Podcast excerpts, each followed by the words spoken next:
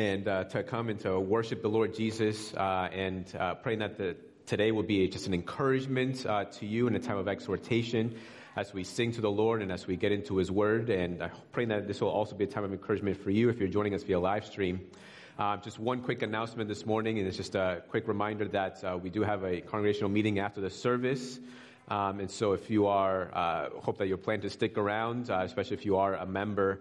Um, and also if you are watching us uh, via live stream and you're planning on joining uh, the, uh, the meeting via live stream, and I hope that you do, uh, just uh, when you sign in, make sure that uh, in the chat box that you identify yourself so that we can make sure that we can include you in the attendance. And so um, there will be a packet in the back. So before, so at the conclusion of our service, just make sure that um, that you pick up a packet in the back. Um, and then a kind of a, a, an attendance sheet will come around as well, just to make sure that we have a, a quorum uh, so that we can proceed with our meeting. So that's all the announcement I have. Uh, let's go to the Lord and worship Him through some songs this morning. Amen. All right, church, let's let's stand to worship this morning. Um, today's call to worship uh, that should prepare our hearts uh, comes from Ephesians 1, uh, verses 13 and 14. And the Word of God says, In Him you also when you heard the word of truth, the gospel of your salvation, and believed in him, you were sealed with the promised Holy Spirit, who is the guarantee of our inheritance until we acquire possession of it to the praise of his glory. Amen. So let's worship with that word in our hearts. Amen.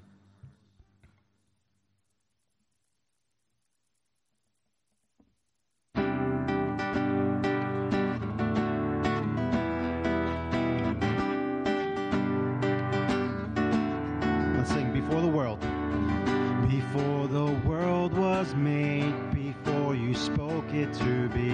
You were the King of Kings. Yeah, you were. Yeah, you were. And now you're reigning still, enthroned above all things. Angels and saints cry out. We join them as we sing glory to God. Glory to God. Glory to God forever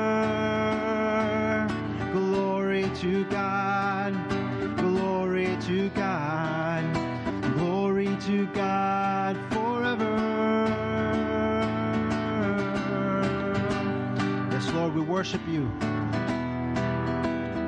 forever. Let's sing, Creator God.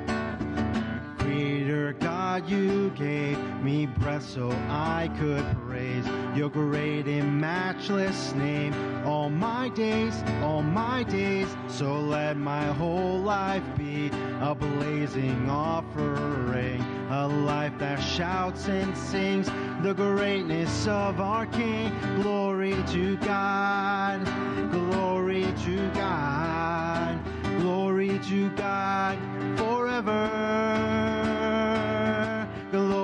to God, glory to God, glory to God forever. Listen and take my life, and take my life and let it be all for you and for your glory. Take my life and let it be yours.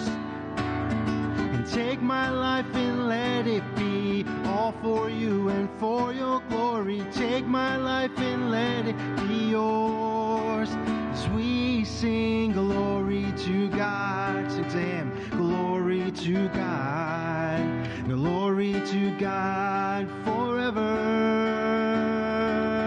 Glory to God, glory to God, and glory to God forever.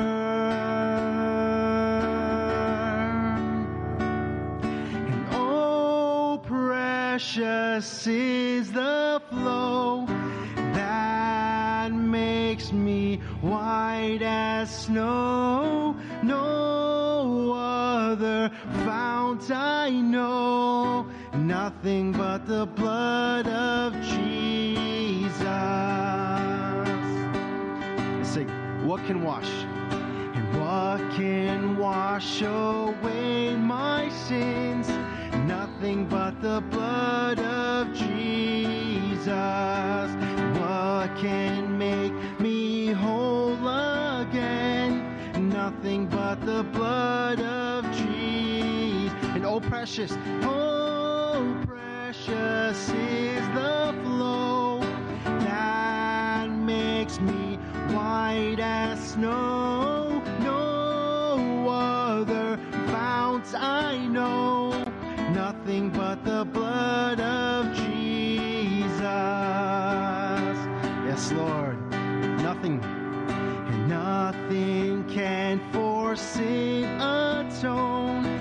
Nothing but the blood of Jesus, not of good that I have done. Nothing but the blood of Jesus, no precious.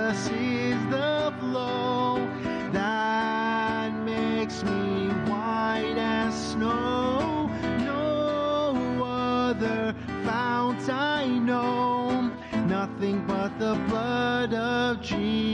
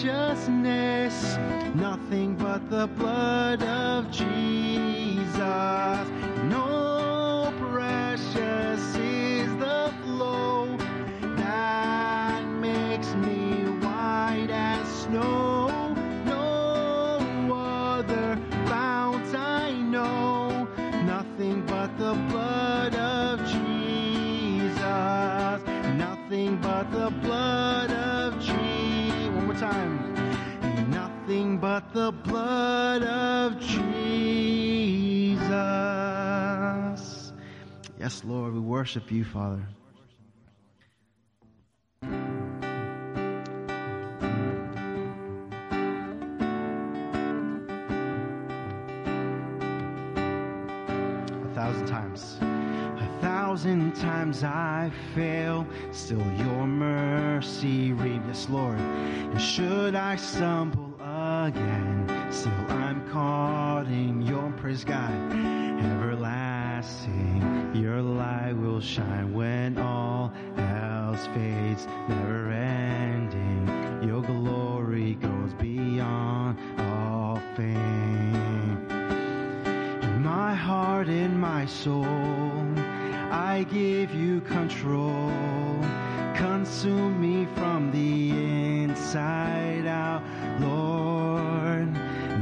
justice and praise become my embrace to love you from the inside out.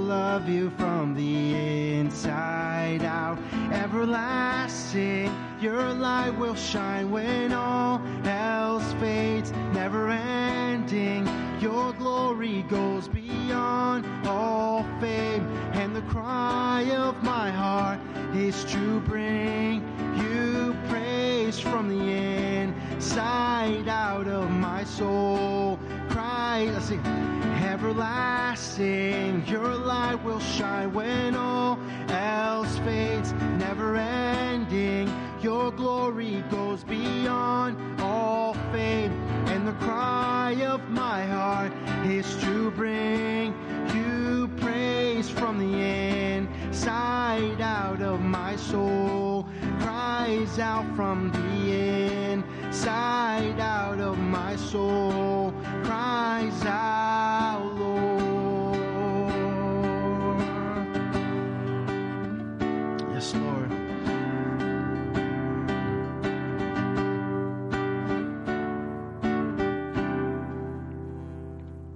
Amen.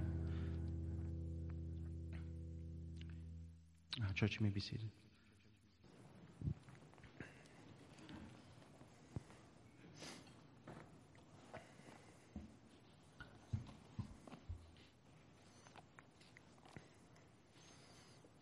Me read to us from 1 John chapter 1 verse 3.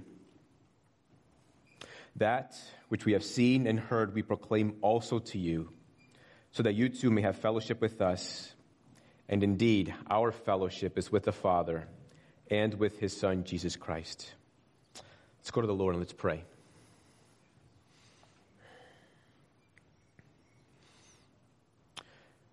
Father, we praise you and we thank you for giving us your Son, who has made it possible for us to have fellowship with you.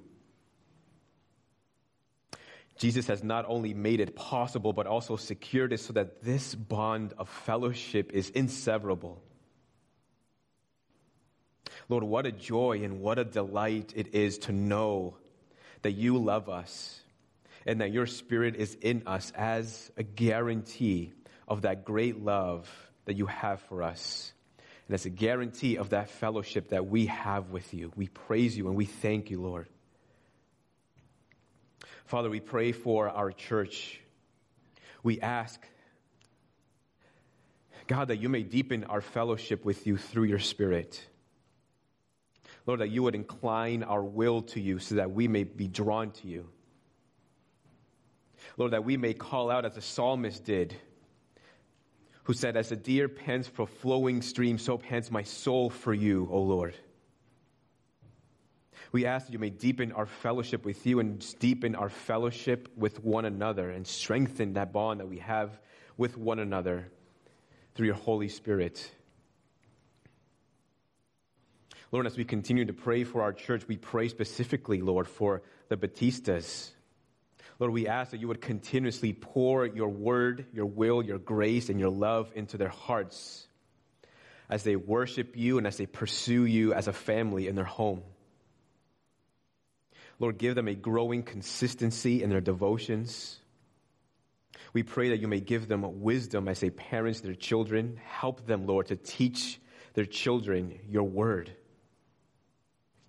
Lord, and we pray and ask with earnestness that you may be gracious, Lord, and, and, and save Annalise and save Emma and save Daniel, Lord. That you would grant them the understanding to, to comprehend the gospel, and you would grant them the faith to believe in the gospel of Jesus Christ. Lord, bless Edwin and the work of his hands and his work. Lord, we ask that you may also bless him and guide him as he continues to lead us week after week in singing songs to you in worship. Lord, we pray for all those in our church who are homebound, who are sick, and who are ill. Lord, be gracious to them in these times. Lord, remind them of the permanent fellowship that they have with you through Christ and the power of the Holy Spirit. Lord, we pray that you may restore, that you may heal. We ask, Lord, that your saints may continue to seek you, and that they may even enjoy fellowship with you in these difficult times. God, we pray for our dear sister Ina in the Dominican Republic. God, we pray that you may bless the work of her hands and those who work alongside with her. God, we pray that you would provide all that they need for housing in order to have a more effective missions base. Lord, give her and others the creativity and the wisdom that is needed to share the gospel with those around them despite uh, the restrictions due to COVID. Lord, we also pray that you may continue to encourage them. That you may especially encourage her during these times of isolation, which can feel more oppressive some days than others. That you would comfort her in those days when she feels especially lonely. Lord Jesus, we pray for New Life Baptist Church. We pray that you may encourage the saints who gather, that you may encourage them during these times. And we pray that you may deepen their fellowship with Christ and their fellowship with one another. Father, we pray for our country. Father, we pray for a great salvation in our country. God, would you be gracious and soft in hearts? God, would you bring many people to saving faith in Christ? Lord, would you remove scales from the eyes of those who have been blinded by the devil, that they may see the light of your glory in the face of Jesus Christ? Lord, restore those religious affections that New England once saw with people turning to Christ and being drawn to Christ and wanting to give their lives to Christ. Lord, we pray that you would do this so that many would be spared from the judgment of God. Lord, so that the joy of your church would increase in the inclusion of many more into its fellowship, and all to your eternal glory.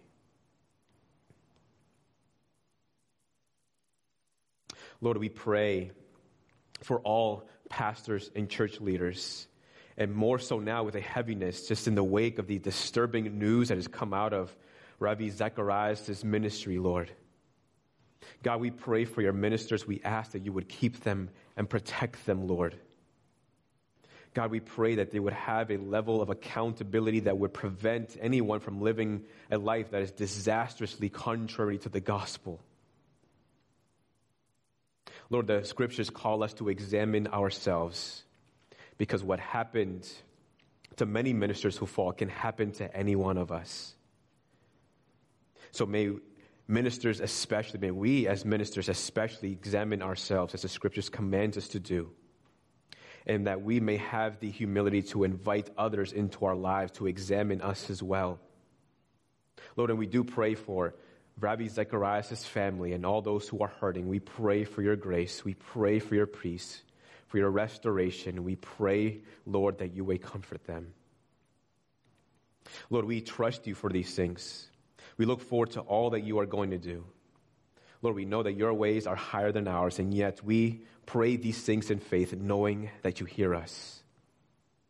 And it is with earnestness, Lord, that we pray now the prayer that Jesus himself taught us to pray. Our Father in heaven, hallowed be your name. Your kingdom come, your will be done on earth as it is in heaven. Give us this day our daily bread, and forgive us our debts as we also have forgiven our debtors. And lead us not into temptation, but deliver us from evil. For yours is the kingdom and the power and the glory forever. Amen. If you would, please turn to book of Philippians, chapter 1. Our passage is chapter 1, verses 3 to 11. Before we get into it, I want to just encourage, encourage us all to, to pray for, just in light of just these disturbing news that's come out of Ravi Zacharias and his ministry, and just especially praying for his family and those closest to him and those who have been hurt. And I, I want to say a, a couple of words of encouragement. I think there can be words of encouragement, but I'm going to hold those off till next week because I think it'll, it'll actually close, it'll tie in very closely to the passage of next week. But for now, I do want to say, as I mentioned in the prayer, that it is important for all of us to continually examine ourselves and that accountability is, is a means of grace. That accountability is something that we all need. And it's not necessarily, this is not my necessarily saying to you that you should have an accountability partner, but having those relationships in your life, those Christian f- friendships, where you invite people to look into your life, where you invite people to ask the hard questions and confront you perhaps about things that you might be doing that even just look questionable. I've been blessed by just a wealth of relationships in my life that I have provided that kind of accountability that I think all pastors and church leaders need from two different sets of pastors groups that I that I see and meet with almost on a monthly basis to other friends that I meet with on a regular basis to other friends, other group of friends from different places who I invite to speak into my life and they do uh, without shame and without reservation, and men that I actually touch base with almost on a daily basis. I'm also thankful for a, a wife who, who cares about our, our, marriage as well and is adamant about protecting our marriage and is adamant about taking breaks and vacations, which I'm not always good about doing. So I really, really appreciate all that you do. But I want to focus on our passage this morning, really get into what the Lord has for us uh, today. And thinking about, as I mentioned, I think, was it last week we started Philippians? Yeah, it was last week we started Philippians. Um, and talking about some of the different themes in the book of Philippians, and I mentioned just how I just, as I, as I thought and prayed about what to go through next as a church and was led to the book of Philippians, I, I thought that it would be incredibly helpful, at least I hope, that as we continue to live during these times of just COVID restrictions, the pandemic, and what does it look like for the church, and what does it look like to continue to have joy and fellowship with one another, I definitely saw the Lord's affirmation and going into this book as I went through these passages uh, this past week. And just seeing how the Lord is continuing to exhort us to fellowship and to unity, uh, because I mean, Paul was writing these words to Christians who were being isolated, not because of a pandemic, but because the culture around them forced them to isolate themselves. They were cast off, disregarded. Not only that, but many of Paul's letters were written to the church when church was suffering persecution. Paul himself wrote these words when he was in prison, and he's continuing to exhort the church to fellowship and to unity, to love one another. And so those exhortations, right, there, there's no exception to fellowship. It just looks differently. It just means that we have to be a little creative on how we do fellowship and life with one another, given that the context we're in. So, Philippians chapter 1, verse 3. I thank my God in all my remembrance of you, always in every prayer of mine for you all, making my prayer with joy because of your partnership in the gospel from the first day until now. And I am sure of this, that he who began a good work in you will bring it to completion at the day of Jesus Christ. It is right for me to feel this way about you all, because I hold you in my heart. For you are all partakers with me of grace, both in my imprisonment and in the defense and confirmation of the gospel. For God is my witness, how I yearn for you all with the affection of Christ Jesus. And it is my prayer that your love may abound more and more with knowledge and all discernment, so that you may approve what is excellent and so be pure and blameless for the day of Christ, filled with the fruit of righteousness that comes through Jesus Christ, to the praise, or rather to the glory and praise of God. This is the word of the Lord. Lord, we ask that you may speak to us this morning, that your word would grab a hold of our hearts. And we pray, God, that through your word, that you may cause our love to abound more and more with knowledge and all discernment, so that we as a church may approve what is excellent and so be pure and blameless for the day of Christ, all to your eternal glory and praise. We pray in Jesus' name. Amen.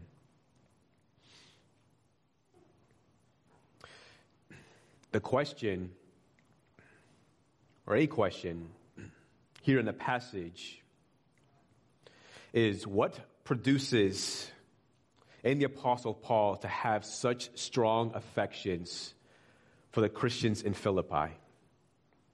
What generates these strong emotions that he feels towards the church, where he would say that he thanks God every time he thinks of them? That leads him to say that he makes all his praise for them with joy. That leads him to say that I yearn for you with the affection of Christ Jesus. What is it that produces such strong affections in the Apostle Paul towards the Philippians?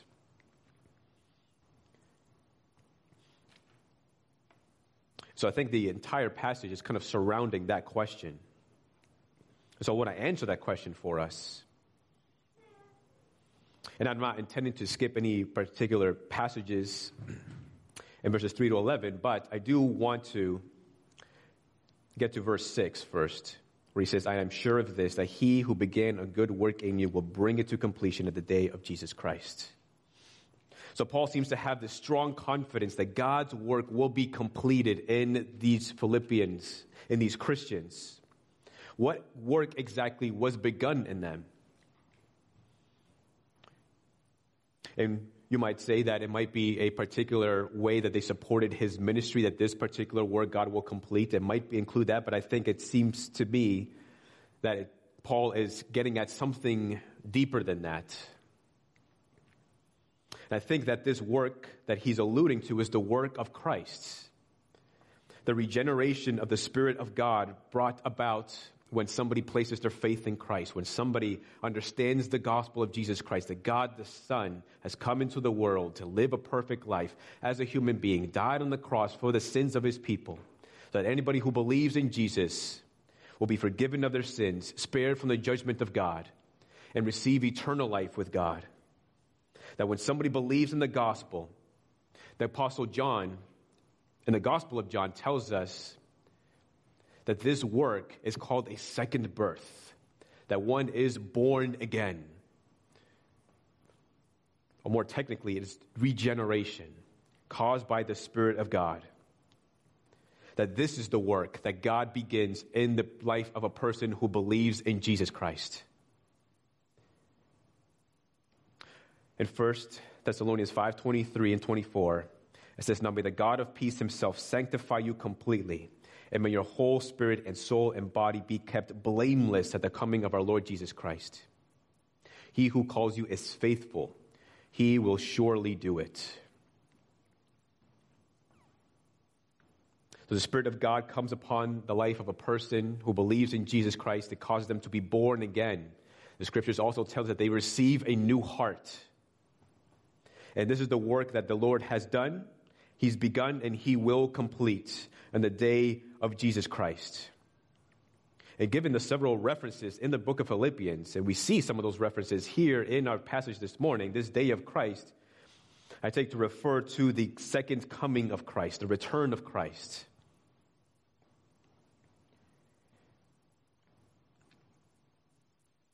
What's encouraging about the day of Christ when we will be perfected, when we will become as Jesus is, is that it gives us this assurance.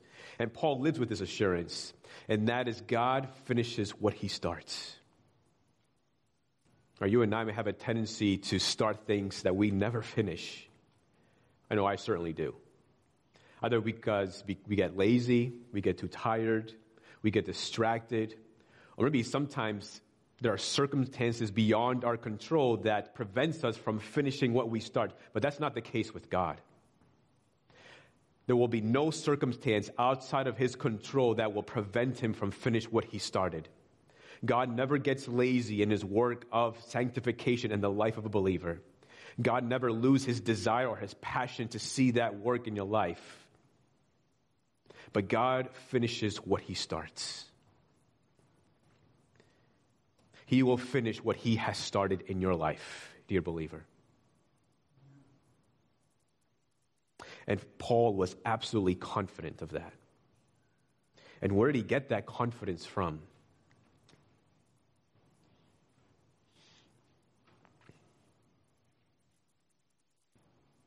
So back to our passage in verse 5. Paul says, Because of your partnership in the gospel from the first day until now. Verse 7 It is right for me to feel this way about you all because I hold you in my heart. For you are all partakers with me of grace, both in my imprisonment and in the defense and confirmation of the gospel. So there's been a consistent support of Paul's ministry since the very beginning of the church. And then to the later on, after, after years, to the monetary gift that the, that the, the church sent to the believers, which Paul kind of references in Philippians chapter 4, verse 15. And so he calls them partners. He calls them partakers with him in grace. And that same word, that part, word partakers and, and partners, is the same word in the original language of the, of the New Testament, and that's the word is fellowship. Paul considers them to be engaging in fellowship with the Apostle Paul. In the fellowship of his grace, in God's grace. They are fellowshipping with him in, in his imprisonment and the defense and confirmation of the gospel. How exactly are they taking fellowship with the Apostle Paul? We tend to think of fellowship as something that we do in close proximity to one another, doing the same things, spending time with one another. But here, Paul saying that you are fellowshipping with me, even though we are miles apart, even though I am in prison and you're not. There's still this sort of fellowship that is happening between both of us.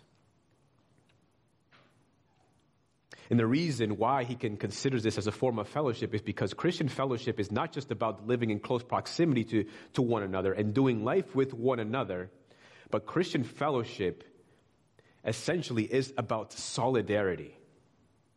And we see this so wonderfully in Matthew 25, in verse 34. This is Jesus, kind of alluding to this, this last day, I would say. Then the king, who is Jesus, will say to those on his right, Come, you who are blessed by my Father, inherit the kingdom prepared for you from the foundation of the world. For I was hungry, and you gave me food. I was thirsty, and you gave me drink. I was a stranger, and you welcomed me. I was naked, and you clothed me. I was sick, and you visited me. I was in prison, and you came to me. Then the righteous will answer him, saying, Lord, when did we see you hungry and feed you, or thirsty and give you drink? And when did we see you a stranger and welcome you, or naked and clothe you? And when did we see you sick or in prison and visit you? And the king will answer them, Truly, I say to you, as you did it to one of the least of these, my brothers, you did it to me.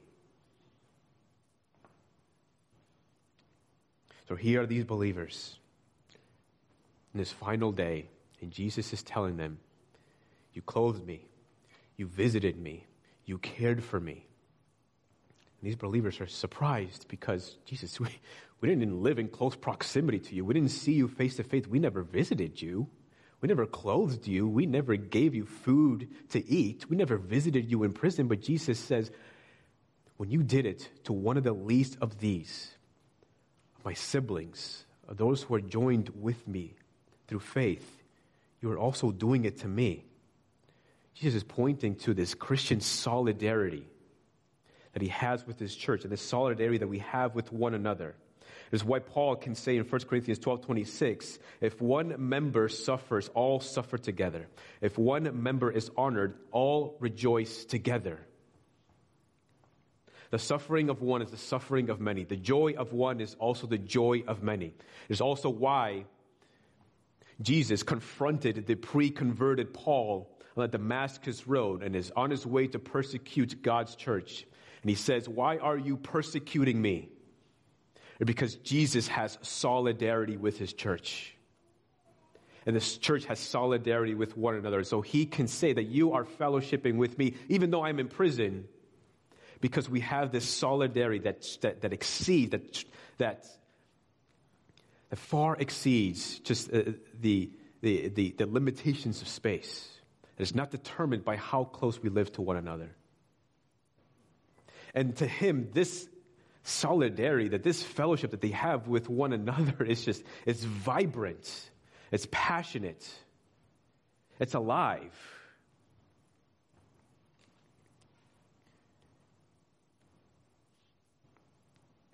So then Paul has these affections for the church. He says, I thank my God in all my remembrance of you, always in every prayer of mine for you all, making my prayer with joy.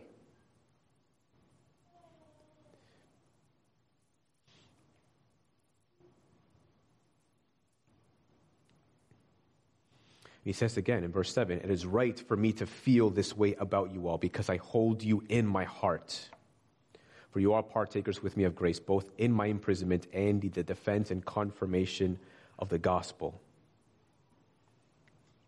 What, again, produces such strong affections in the Apostle Paul towards these Christian in Philippi, and is their partnership in the gospel, their partnership with the ministry of the Apostle Paul. So it's their continued support of the Apostle Paul. They've given them monetary support. It is the, the women in the church who have been partners with them in the gospel. We see in Acts chapter 16, where we see in Philippians chapter 4. It is the, the church sending Epaphroditus to send what we will call a care package to the Apostle Paul. In these ways, they've become partners with him, and this has produced this strong affection in the Apostle Paul towards these believers.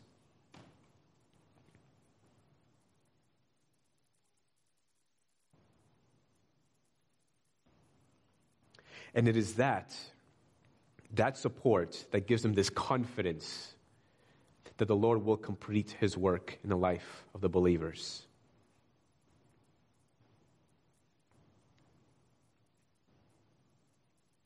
And it's not just an emotional feeling. I don't just, he doesn't say, I just feel that God is going to do this, but he is certain of it. He's setting his mind on this very fact. I know it says it is right for me to feel this way about you. But technically, this has carries the same idea that we see in Romans chapter 8, where Paul talks about the setting of the mind. For to set the mind on the flesh is death, but to set the mind on the spirit is life and peace. For the mind that is set on the flesh is hostile to God, for it does not submit to God's law. So Paul is saying he's setting his mind on this, that God will complete his work in the life of the believers. And what grounds his setting his mind on this fact, of this certainty, of this reality, is their support of his ministry. It is really this fruit of salvation that they are bearing, that, they, that he sees in their support of his ministry.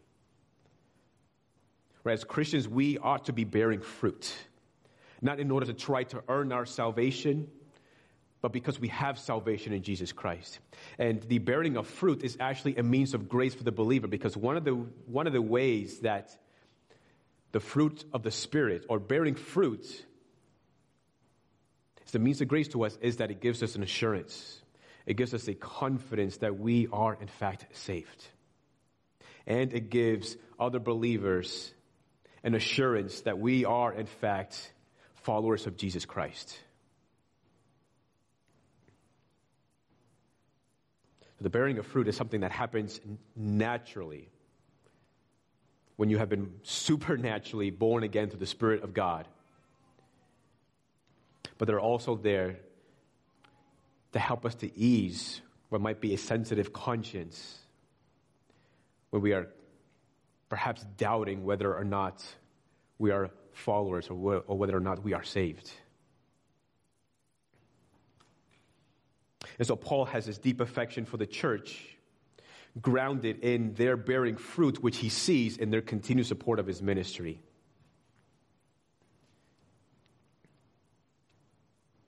So they're partners with him in the gospel. Then, continuing in the passage, we see Paul's affection continues.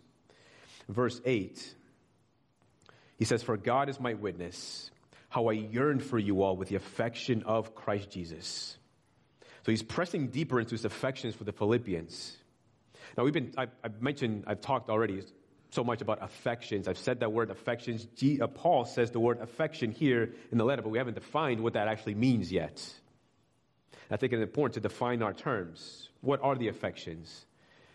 I think no one is better to define that term than the person who's written extensively on the topic of affections, and that is Jonathan Edwards. To him, there are only two faculties of the human soul, and that is the reason, so it's kind of the cerebral aspect of the soul, and then there's the will.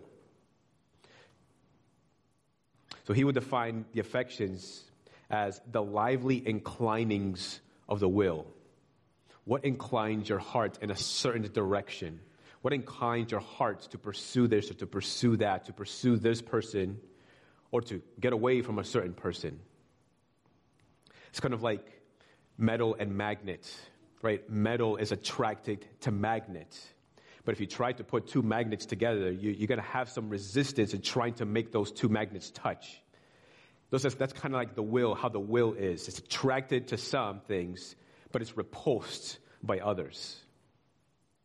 And something, going back to the good work begun in the believer, the Spirit of God, something supernaturally happens in this regeneration and this being born again. And I mentioned this already, and that is that a heart, a new heart is given. And part of what it means to have this new heart, through the Spirit of God, is that your heart is drawn to God. It's like God or Jesus is the magnet and we are the metal, that we cannot help but be attracted to the Lord. We're inclined to the Lord. We want to be with the Lord. We want to draw near to the Lord. We want Him to draw near to us. We have a growing appetite for His Word. We want to be in His Word. We want to be in prayer. That's not the case with somebody who is an unbeliever. An unbeliever might try to live out his faith by performing good works, but there's no love for God. There's no inclination that draws him to God, to be passionate about God, to seek the Lord. But that's different for the life of a believer who has received a new heart, the Spirit of God. Not only is he drawn to God, but he's also drawn to God's people. 1 John 3:14 says we know that we have passed out of death into life because we love the brothers. Whoever does not love abides in death. Part of what it means to be a believer, to have a new heart, the Spirit of God, is that you want to be with other believers, right? Which makes it incredibly difficult during these times when we want to be with one another. But the heart of a believer wants to serve, wants to fellowship, wants to engage with other believers. Yes, we're required to find creative ways to do that in these times. But there's still this growing desire to love God's people.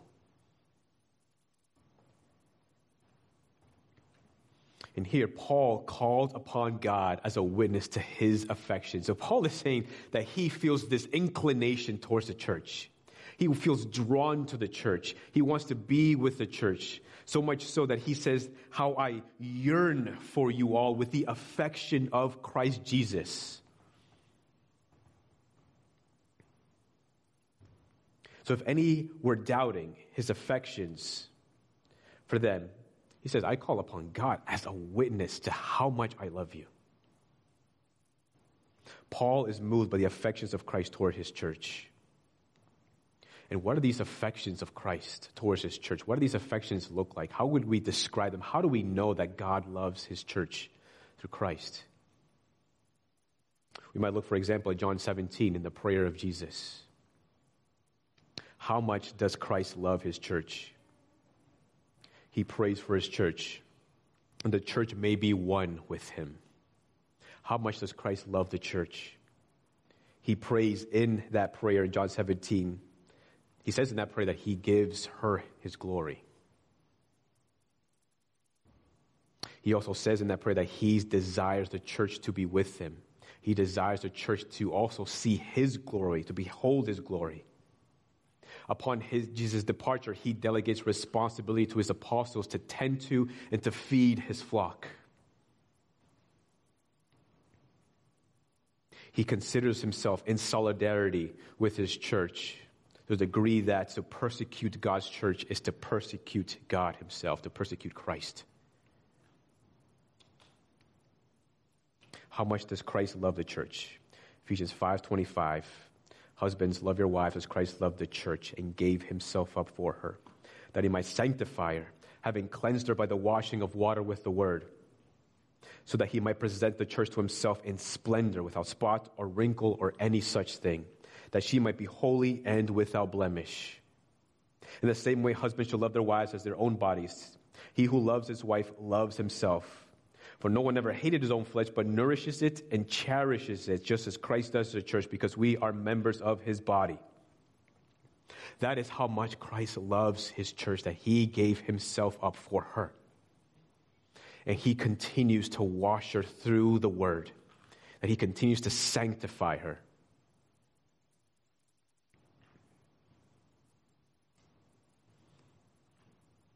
Christ loves the church. Christ loves the members of his church. I'm going to tell you something that you probably haven't heard in a while, perhaps. I'm going to tell you something that maybe you're coming into this morning and perhaps doubting. I'm going to say something to you that maybe you hesitate to say to yourself or to affirm. That is this Jesus loves you. Jesus loves you. He loves you. As difficult as it might be to affirm that to yourself at times, Jesus loves you. He does. He really, really does. He wants to remind you of that this morning. He cares for you. He cares for his church. He wants to see you grow. His heart is inclined to you. He feels affections towards you. He wants to be with you. He's drawn to you. He wants to feed you with His word. Jesus loves you. He really does. Paul says that he is he yearns for the church with the affection of Christ Jesus. Later on he says, I no longer live, but Christ lives in me. The reason I'm mentioning that is because this is kind of the same thing here. Even though Paul is saying that it is Christ living in him. And so, in the same way, the affections that he feels for his church is not really his affections, but it's the affections of Christ that he feels towards the church. This is the Lord speaking to us this morning. The affections that Paul feels towards his church is the affection that Christ feels for his bride. It is the affection that Christ feels for Seacoast Community Church.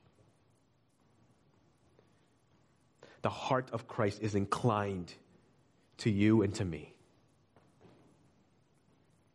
And so it is with those deep affections that Paul prays for the church. It is my prayer that your love may abound more and more with knowledge and all discernment so that you may approve what is excellent and so be pure and blameless for the day of Christ, filled with the fruit of righteousness that comes through Jesus Christ to the glory and praise of God. So he prays for love abounding with knowledge and discernment. What does this mean? I think we might be led to misinterpret what he's saying if we take each of those and define them separately. As we think of knowledge, knowledge as information, as facts, facts even concerning the gospel. Discernment is the, the choosing between right and wrong. As discernment essentially is the application of knowledge. Not just that, it is choosing between what's right and what's wrong, between what's better, between what's best and what's better, between what's good and what's better than good. And love Love is sacrificial. Love isn't just a feeling, but love is also a choice. But love tends to be fickle and weak when it's not grounded in some kind of knowledge. But what kind of love might he be talking about here? What is he talking about? What is exactly is Paul's prayer for the church? And for this, we have to interpret it together knowledge of the Christian gospel, knowledge of truth, knowledge of what the word says. and the application of that knowledge. And what binds together that application, that knowledge, is love.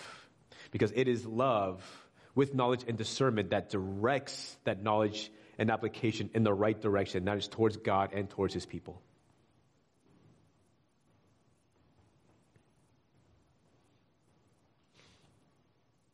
When you know the truth,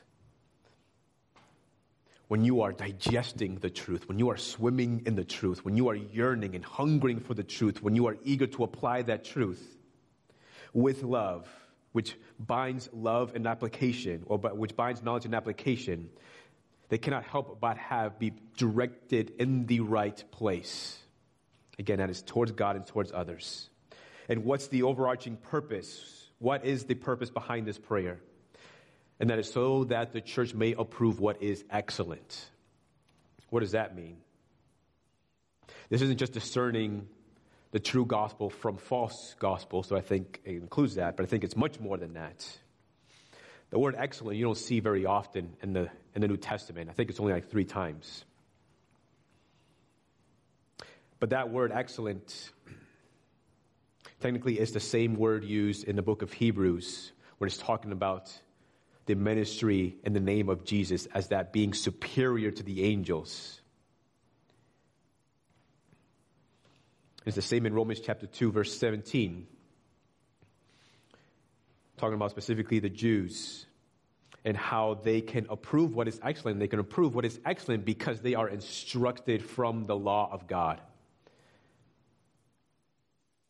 So, this word excellent just simply means superior, greater, better.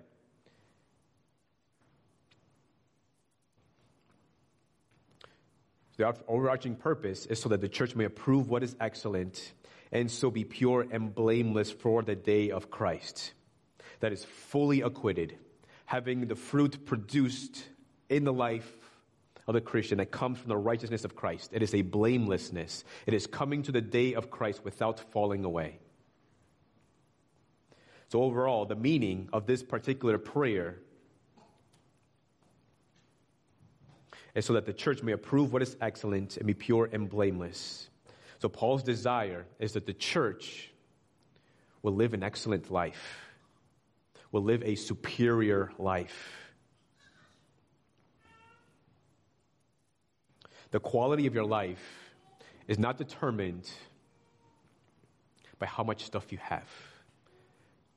The quality of your life is not determined by how much or how little you have in your bank account.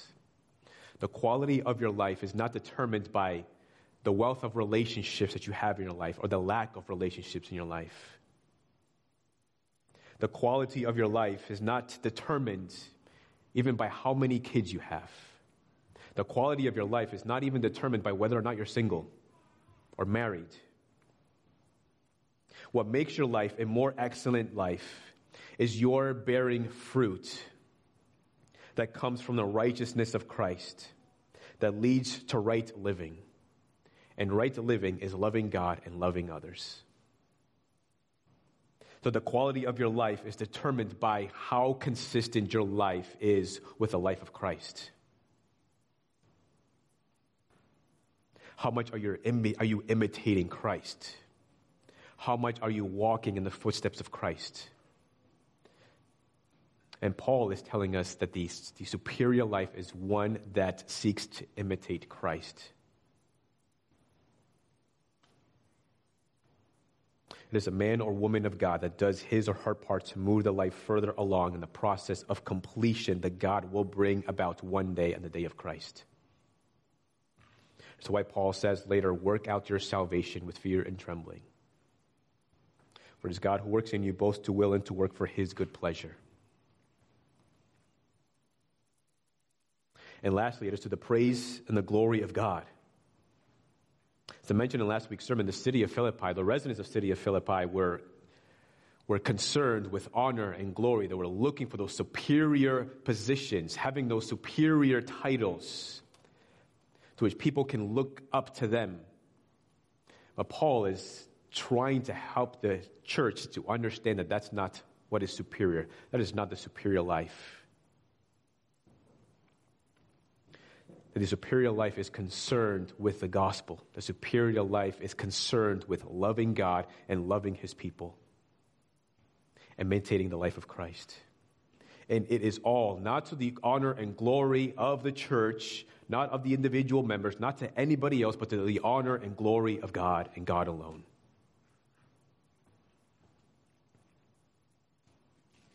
So, to conclude, a couple of points of application. The first is, I would say, is quite simply to love the bride of Christ. Christ has this deep affection for his church. He loves his church, and we also should. But it is one thing to say that I love you, and another thing to do something about it. But love does require action if we waited to feel like doing something, we probably wouldn't get a whole lot done in our lives now, would we? I don't feel, I don't always feel like doing a lot of things that I'm required to do each and every day. But oftentimes, even when you don't feel like doing something and you do it anyway, the feelings follow.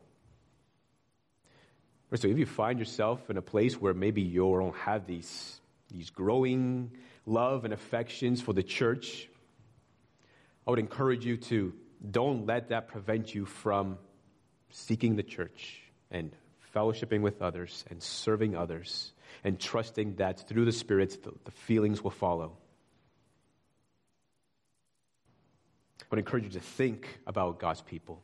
One way to most effectively stir your affections for God's people is to pray regularly for God's people.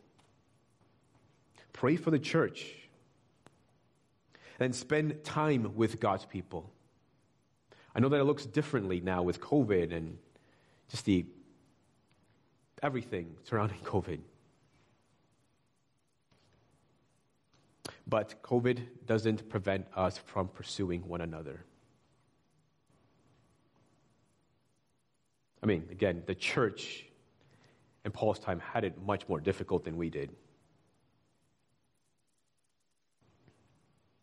And their bonds of fellowship. So it seems, at least in the, in the, in the, letter of Philippians, that their bonds were strong. Right now, our bond, and I want our bonds of fellowship to only increase and only be strengthened. And now, during these difficult times, is the time that is not only that our fellowship is being tested, but it's the time for the fellowship to be strengthened.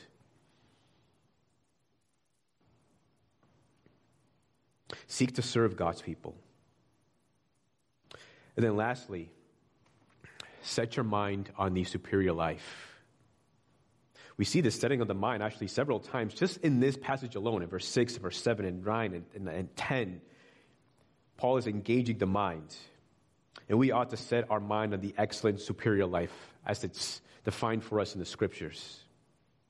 And one way to do that, I think, is by asking, your, asking of yourself, is my life bearing fruit? Because you see, good trees are always producing fruit. A good tree never stops. Don't ask yourself, have I been bearing fruit? Because that's past tense. But ask yourself presently, am I bearing fruit? Ask the Lord to show you. Ask the Lord to show you where you need to grow. Be honest with yourself and even ask yourself, are there sins in my life that are impeding me from producing fruit. And doing something about it with it. Praying, asking others to pray for you. I'm seeking some kind of accountability. Another way to determine the fruit of your life is by asking, How am I loving my brothers and sisters in Christ? What am I doing to pursue them? Part of what makes the Christian life such a superior life is that in Christ you gain such a wealth of relationships. You gain these brothers and sisters in Christ. You gain a family in Christ.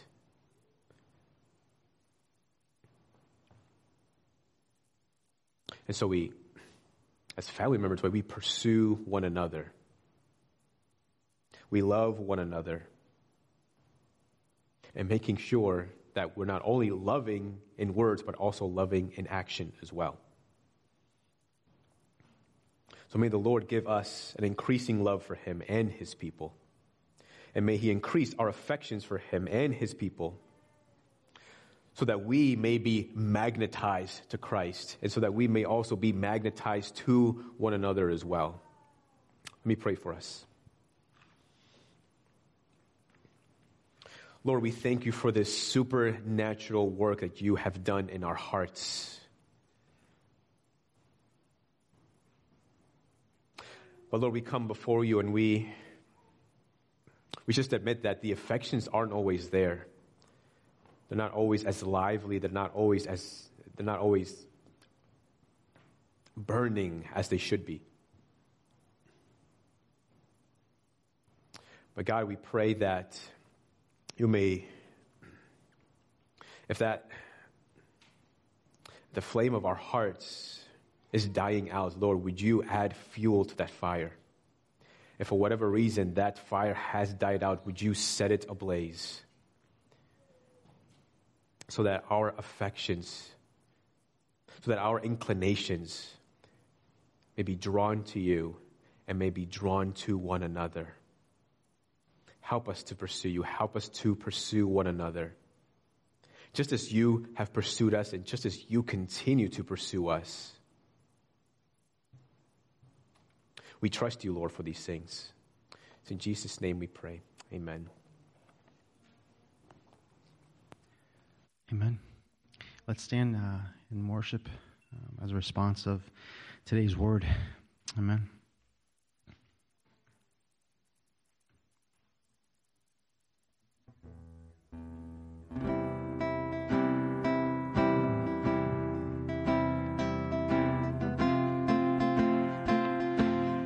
Sing, let no,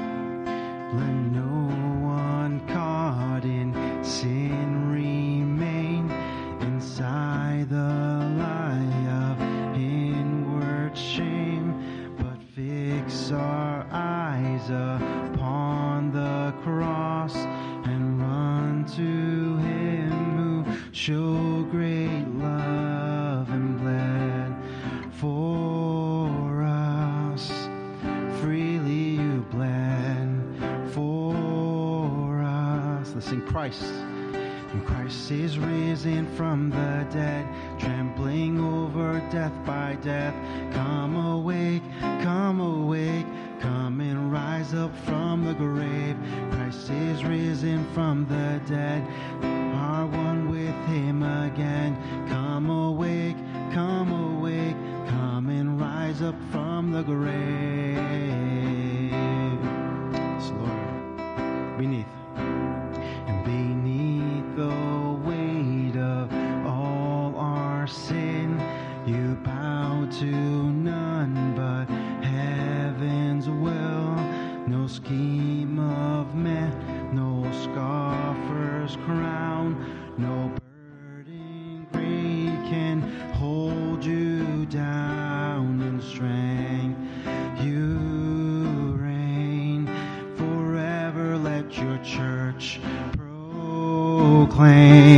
Christ.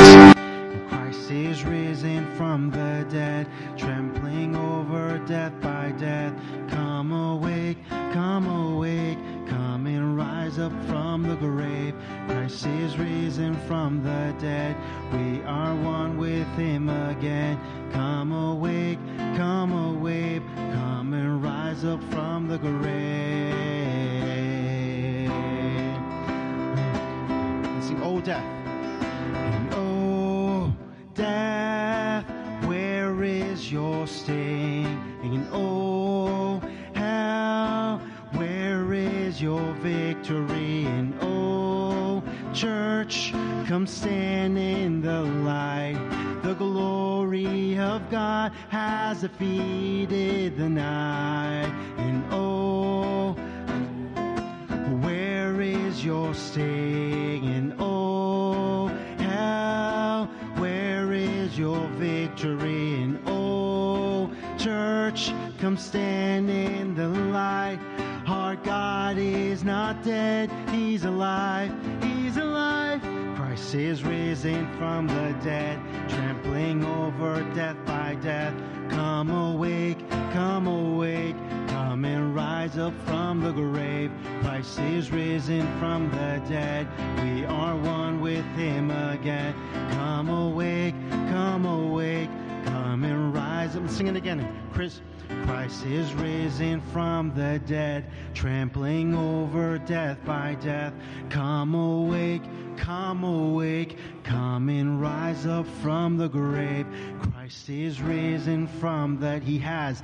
We are one with him again. Come awake, come awake, come and rise up from the grave.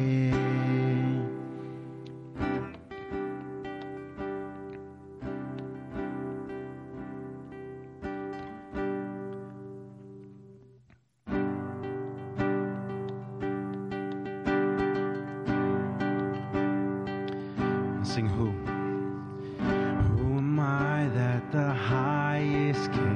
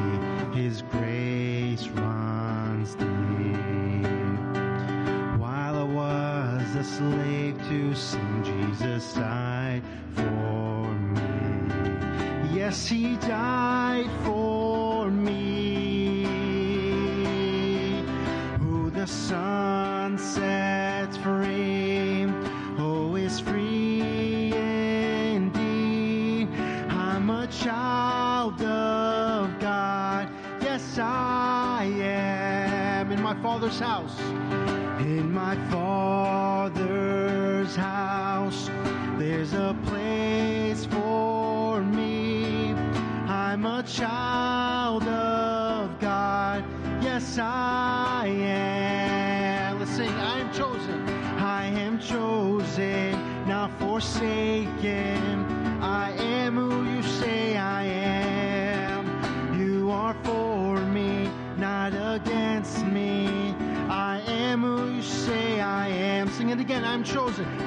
Chosen, not forsaken. I am who you say I am. You are for me, not against me. I am who you say I am. Yes, I am who you say I am whom the Son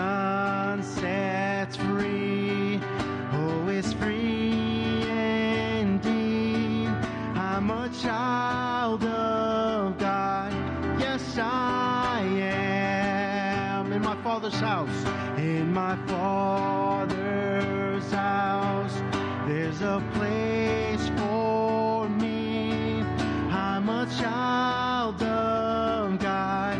Yes, I am. Sing it together. Whom the Son sets free, oh, is free indeed. Yes, Lord. I'm a child of God. Yes, I of Christ. Let's sing in my Father's. In my Father's house, there's a place for me. I'm a child of God. Yes, I am. Yes, Father. Lord, we worship you for who you are. God, uh, we're grateful for the grace and the mercy that you have placed over us uh, as a church, as believers. And I pray, God, that we may continue to worship you, Lord, as a body and as individuals seeking to worship and praise you wholeheartedly in all that we do. And with that, Lord, I